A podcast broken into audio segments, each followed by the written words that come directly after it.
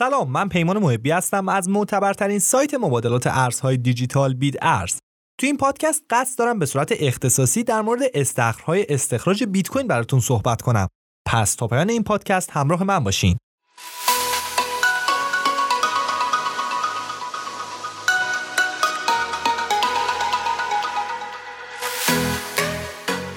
یکی از اولین سوالاتی که هر کسی که در زمینه استخراج رمز ارزها با اون مواجه خواهد شد اینه که آیا به یک استخر استخراج ملحق بشه یا به تنهایی استخراج کنه؟ دلایل زیادی برای ملحق شدن به مخازن استخراج و هم علیه ملحق شدن به اون وجود داره. با این حال اگر توزیع نرخ هش در شبکه بیت کوین به عنوان نمونه در نظر گرفته بشه اون موقع اکثر ماینرها پیوستن به استخر استخراج رو انتخاب می‌کنن. تصمیم شما برای پیوستن به استخر استخراج یا نپیوستن به اون باید با بررسی دقیق نقاط قوت و ضعف باشه. عملکرد انفرادی به این معناست که نباید پاداش رو به اشتراک بگذارید اما شانس شما برای دریافت یک پاداش به میزان چشمگیری کاهش پیدا می‌کنه. اگرچه یک استخر استخراج شانس بیشتری برای حل یک بلوک و برنده شدن داره اما این موضوع هم در نظر بگیرین که اون پاداش بین اعضای استخر تقسیم خواهد شد. بنابراین ملحق شدن به یک استخر جریان ثابتی از درآمد رو ایجاد می‌کنه. حتی اگه هر پرداخت در مقایسه با پاداش کامل بلوک متوسط باشه.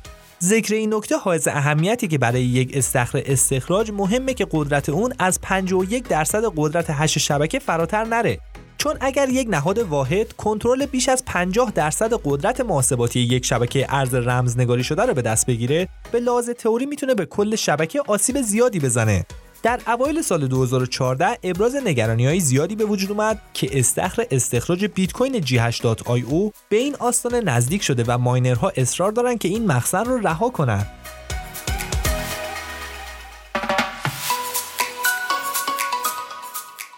مورد بعدی که برای پیوستن یا نپیوستن به استخرهای استخراج باید در نظر بگیرید سختی ارزه در مورد بیت کوین سطح سختی ارز اونقدر زیاده که برای کسانی که عملکرد انفرادی دارن رسیدن به یک استخراج سودآور از نظر عملی غیر ممکن به حساب میاد.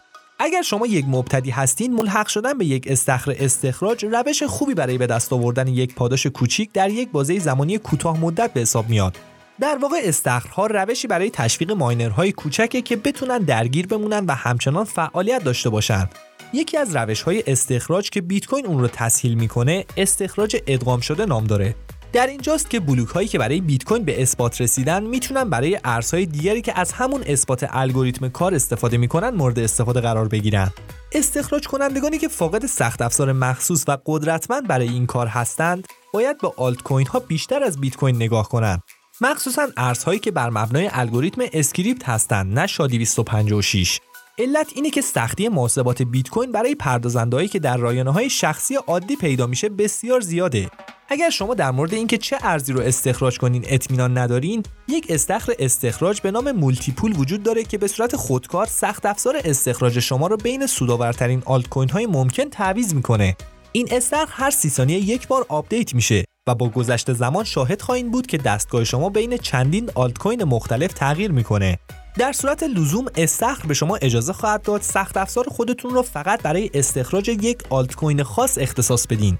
با این حال مارک از سایت not2pools.com در مورد این استخر تعویض کننده گفته پیروان وفادار سکه از این روش متنفرند چون به محض اینکه سختی یک سکه افت می‌کنه سودآوری اون بالا میره. و این دقیقا همون موقع است که مولتی پول ها سریعا میچرخن و به سمت استخراج یک ارز دیگه میرن.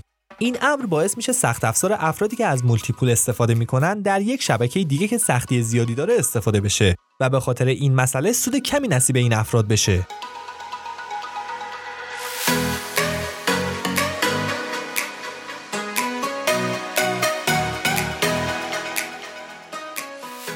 مورد حائز اهمیت بعدی برای پیوستن به یک استخر به پاداش های اون استخر مربوط میشه. هنگام تصمیم گیری در مورد اینکه به کدوم استخر استخراج ملحق بشین باید ارزیابی کنین که هر مخزن به چه میزان پرداخت های خودش رو به اشتراک می‌گذاره و در صورت لزوم چه هزینه هایی رو کسر می‌کنه. طرحهای زیادی وجود داره که به وسیله اونها استخرها می‌تونن پرداخت های خودشون رو تقسیم کنن. ولی معمولا اکثر اونها روی میزان سهامی تمرکز می‌کنن که یک ماینر به عنوان اثبات کار به استخر ارسال می‌کنه. سهام مفهوم پیچیده که اول باید اونو درک کنیم. دو چیز رو در ذهنتون نگه دارین.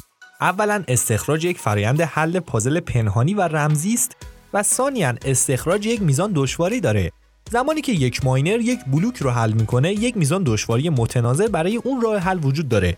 اون رو به صورت یک معیار کیفیت تصور کنید اگر امتیاز سختی راه حل ماینر بالای میزان دشواری کل ارز باشه به اون زنجیره بلوک ارز اضافه میشه و سکه پاداش می‌گیرن. علاوه بر این یک مخزن کاوش یک میزان دشواری رو در بین یک و سختی ارز قرار میده. اگر یک کاوشگر یک بلوک رو برگردونه که امتیاز میزان سختی اون بین سطح دشواری مخزن و سطح دشواری ارز باشه بلوک به صورت یک سهم ثبت میشه. هیچ گونه استفاده برای این بلوک های سهم وجود نداره اما اونها به صورت اثبات کار ثبت میشن تا نشون بدن که ماینرها سعی دارن بلوک ها رو حل کنن. اونها همچنین نشون میدن که چه میزان قدرت پردازشی رو در مخزن به کار می‌برن. هرچه سخت افزار بهتر باشه سهام بیشتری تولید میشه. اصلی ترین نسخه های تقسیم پرداخت ها به این روش مدل پرداخت به ازای سهم یا PPS تغییرات در این نوع محدودیت های رو روی نرخ پرداخت شده به ازای پرداخت قرار میدن. استخرها ممکنه پرداخت ها رو برای اینکه اخیرا ماینرها چگونه سهام رو ارسال کردن اولویت بندی کنند یا احتمال داره که این کار رو انجام ندن.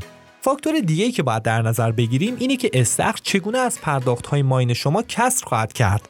مقدار عادی در بازه یک تا ده درصد قرار داره.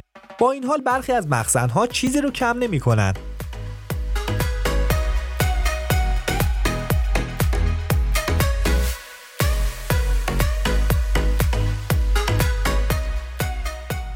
حالا وقتشه که بریم برای آغاز یک استخراج. تصمیم گیری برای اینکه کدوم ارز رو ماین کنین یا اینکه برای کدوم استخر کار کنین جزو اولین تصمیمات برای شروع کاره. شما باید در وبسایت استخر مورد نظر یک حساب ایجاد کنین که دقیقا مثل ثبت نام در هر وب سرویس دیگری است.